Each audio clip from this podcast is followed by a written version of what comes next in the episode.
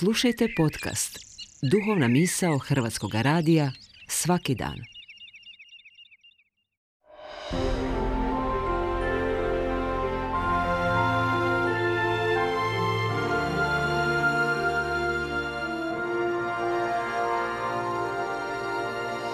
Duhovna misao. Urednica je Blaženka Jančić.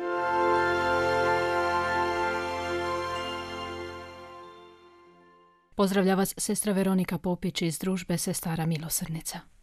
U prvoj knjizi Staroga zavjeta, u knjizi Postanka, nalazi se stvoriteljev imperativ koji glasi plodite se i množite. U istoj biblijskoj knjizi pratimo Abrahama, praoca naše vjere, koji spoznaje tjeskobu nesposobnosti prenošenja života, dakle neplodnosti. Abrahamova žena Saraja nije mu rađala djece. Abrahama oblikuje izraelska kultura koja potomstvo vidi određujućim, napose blagoslovnim Božim govorom. On stoga vapi stvoritelju iz vlastite tjeskobe. Čezne, sluša, vjeruje. I napokon čuje obećanje dano njemu i njegovim potomcima, a to smo i mi.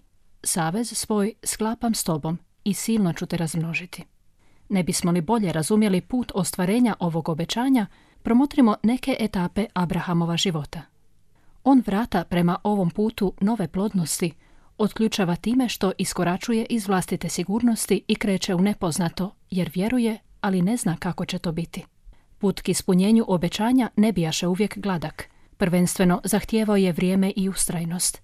U tom vremenu njegova sazrijevanja Abraham se oslanja na vlastite snage, na tijelo.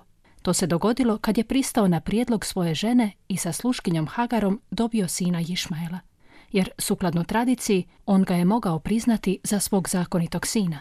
Ali to doista ne bijaše to.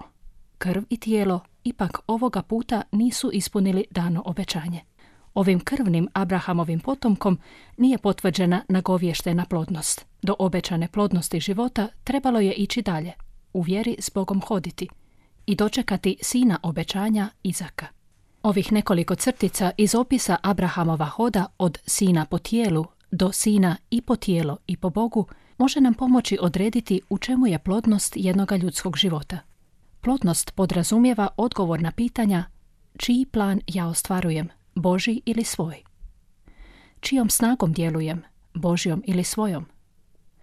Abrahamov život ukazuje na to da i tjelesna i duhovna neplodnost života bitno nastaje uslijed zatvorenosti čovjeka u samog sebe, pred Bogom ili pred drugim čovjekom. Dakle, plodnost vlastita života čovjek ostvaruje samo u darivanju bez mjere, bez računice, bez sebičnosti. Ne znajući kako će to biti. U darivanju, u odnosima s drugima, čovjek otkriva svoj identitet. Usto često će nam raznoliki odnosi u koje ulazimo uvjetovati i krizu identiteta, jer bit će onih koji život bude, ali i onih koji život gase.